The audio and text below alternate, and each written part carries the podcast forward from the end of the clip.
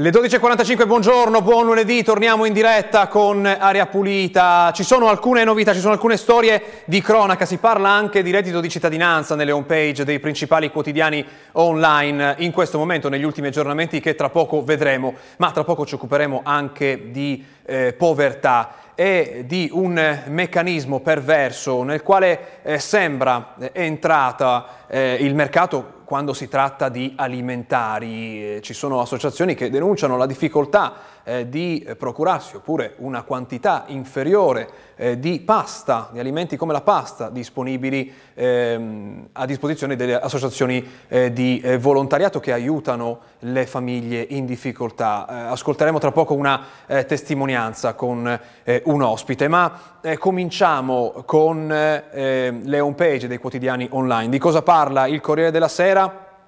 a parte la notizia in aggiornamento dedicata allo sport, parla appunto, come dicevamo, di reddito di cittadinanza. Basterà un solo rifiuto del lavoro per cancellarlo. Leggiamo nel sommario, il sottosegretario alle politiche sociali Durigon dice il reddito di cittadinanza decade se non si accetta il lavoro. Vi ricordate il meccanismo Attualmente in vigore parla di tre proposte di lavoro a distanze progressive dal luogo di residenza dell'interessato. No, a quanto pare cambierà, diventerà soltanto una proposta. Rifiutata quella, si perde il diritto. La proposta è della Lega. Dopo i primi 18 mesi, altri due anni e mezzo con, un, ehm, con una diminuzione, prima un taglio del 25% e poi della metà di questo reddito di cittadinanza. Si parla anche eh, dell'incontro sul clima COP27 che è anche nella homepage dei quotidiani stranieri non italiani perché Repubblica in homepage dopo molto spazio dedicato allo sport si eh, concentra sul reddito di cittadinanza come abbiamo visto, si parla praticamente dello stesso titolo, revoca dopo la prima offerta di lavoro e gli altri meccanismi per limitare il sussidio e poi si occupa di costo dell'energia. Caro energia perché le bollette sono in calo ma torneranno ad aumentare. Il post si occupa di energia, il titolo è tutto sul mercato dell'energia elettrica perché il prezzo è legato a quello del gas, come si compone la bolletta, cos'è il mercato tutelato. Un po' un approfondimento sul tema delle bollette, ma se andiamo all'estero il quadro è diverso perché il Regno Unito apre, il Regno Unito, il Guardian eh, quotidiano britannico apre su COP27, questo incontro che comincia in tema di eh, cambiamento climatico per limitare, per porre in atto politiche per limitarlo questo riscaldamento globale, il titolo però è un fallimento perché si dice Stati Uniti e Regno Unito eh, non, eh, sono, sono eh, alla metà, sono a corto eh, di eh, fondi per il clima destinati a chi? Ai paesi in via di sviluppo, perché si erano eh, impegnati nella, negli incontri precedenti a versare miliardi ai paesi in via di sviluppo in cambio di politiche eh, destinate al, ehm, alla riduzione di emissioni di CO2 e vedete nella foto questo striscione, mostrateci i soldi del clima, dove sono i 100 milioni, 100 miliardi? E questa è la protesta che è in corso in questo momento in Egitto. New York Times invece è concentrato sulle elezioni di metà eh, mandato. Chi vincerà la, la, la battaglia per il eh, congresso? Ci sono quattro scenari, ma si va nella politica interna degli eh, Stati Uniti. E la Russia di cosa parla? Qui è la homepage di Russia Today, organo di propaganda del eh, Cremlino, che nella foto più grande parla di quanto i produttori eh, di petrolio americani hanno guadagnato negli ultimi sei mesi. Il titolo è I produttori di, di, ehm, di petrolio americani eh, ottengono i sei mesi più proficui, con maggior reddito degli ultimi anni, di sempre, anzi di sempre, eh, hanno ottenuto una manna di centinaia di miliardi di dollari a partire da febbraio, questo secondo un report che viene eh, citato ehm, da un'agenzia, ehm,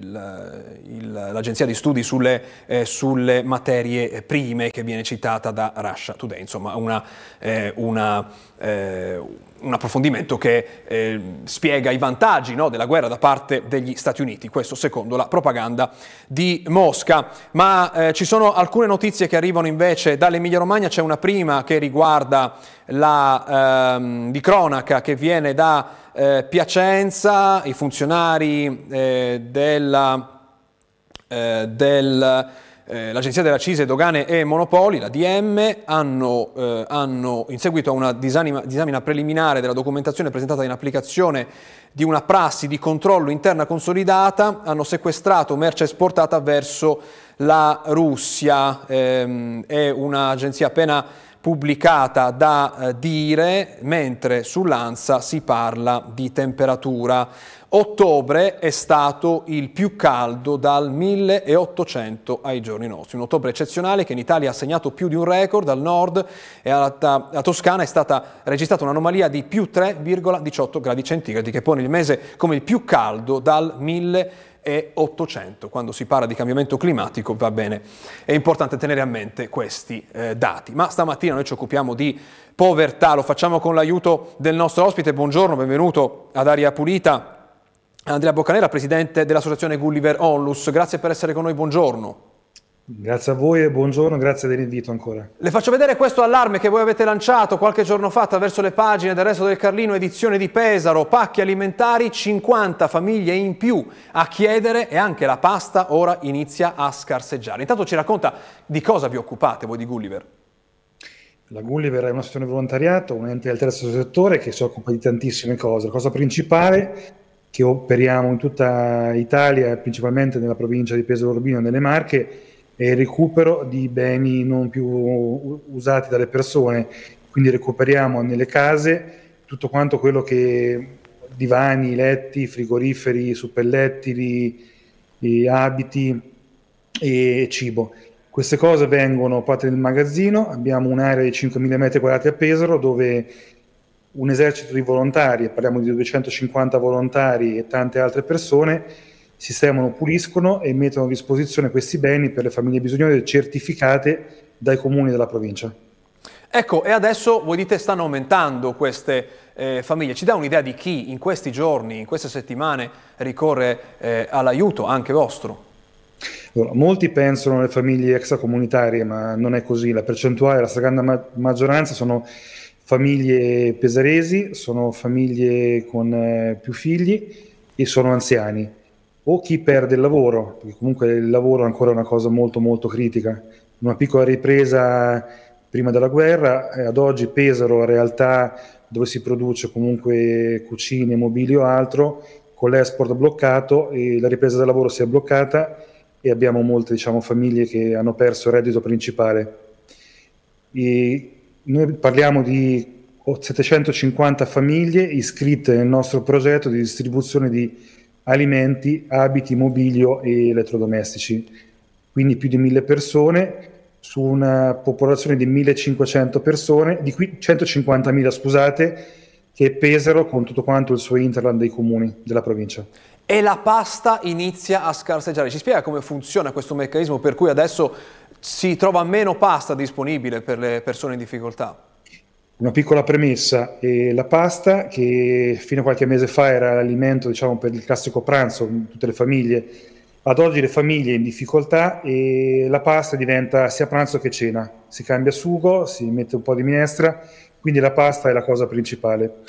Noi riceviamo dalla comunità europea, eh, come questo barattolo, aiuti FED, pasta, riso e altre cose Ogni anno la comunità europea mette a bando una cifra per eh, la produzione di questi beni. Purtroppo con l'aumento delle materie prime e l'aumento dei costi di produzione, le ultime aste fatte su riso, pasta sono andate deserte. Mentre prima un eh, pacco di pasta poteva costare 20-25 centesimi, oggi andiamo più del doppio. Quindi con i fondi europei rimasti gli stessi, diciamo, le ditte produttrici di pasta non partecipano più a queste aste perché altrimenti sarebbe antieconomico per loro produrre questi beni. Quindi insomma, quando aumentano i prezzi di certi beni, come per esempio la pasta sul mercato, l'abbiamo visto tutti al supermercato, quanto sono aumentati eh, tanti eh, prodotti alimentari, chi produce eh, destina una quota inferiore alla solidarietà, praticamente perché comunque anche quello è una vendita e preferisce destinare ai supermercati. E questo è il meccanismo perverso che si è creato. Purtroppo sì, purtroppo abbiamo, abbiamo visto che le, le derrate alimentari in arrivo con il Fed sono drasticamente diminuite con un aumento delle famiglie e quindi diciamo si dà molto molto meno e questo è un gravissimo problema. Ecco, come si fa a dare una mano alla vostra associazione? Allora, e Pesaro, ma potrebbe essere anche Rimini, potrebbe essere Faenza, Ascoli Piceno ed Ancona. In tutte le realtà dei, dei comuni più grandi ci sono realtà come la Gulliver, c'è la Caritas, la parrocchia. Quindi noi chiediamo ai commercianti che eh, a tutt'oggi 80% dei commercianti butta via quello che scade domani o oggi di partecipare al nostro progetto. Noi ogni mattina raccogliamo nei Conad della provincia tantissime cose portiamo i nostri magazzini e il pomeriggio distribuiamo. Quindi chiediamo agli altri distributori, che sia Col, che sia EO, che sia qualsiasi tipo di altro supermercato, di partecipare. Loro hanno un grosso sgravio fiscale nel partecipare alla raccolta alimentare e noi riusciamo, noi, ripeto, Caritas con le parrocchie, a distribuire e dare un grosso aiuto alle famiglie bisognose.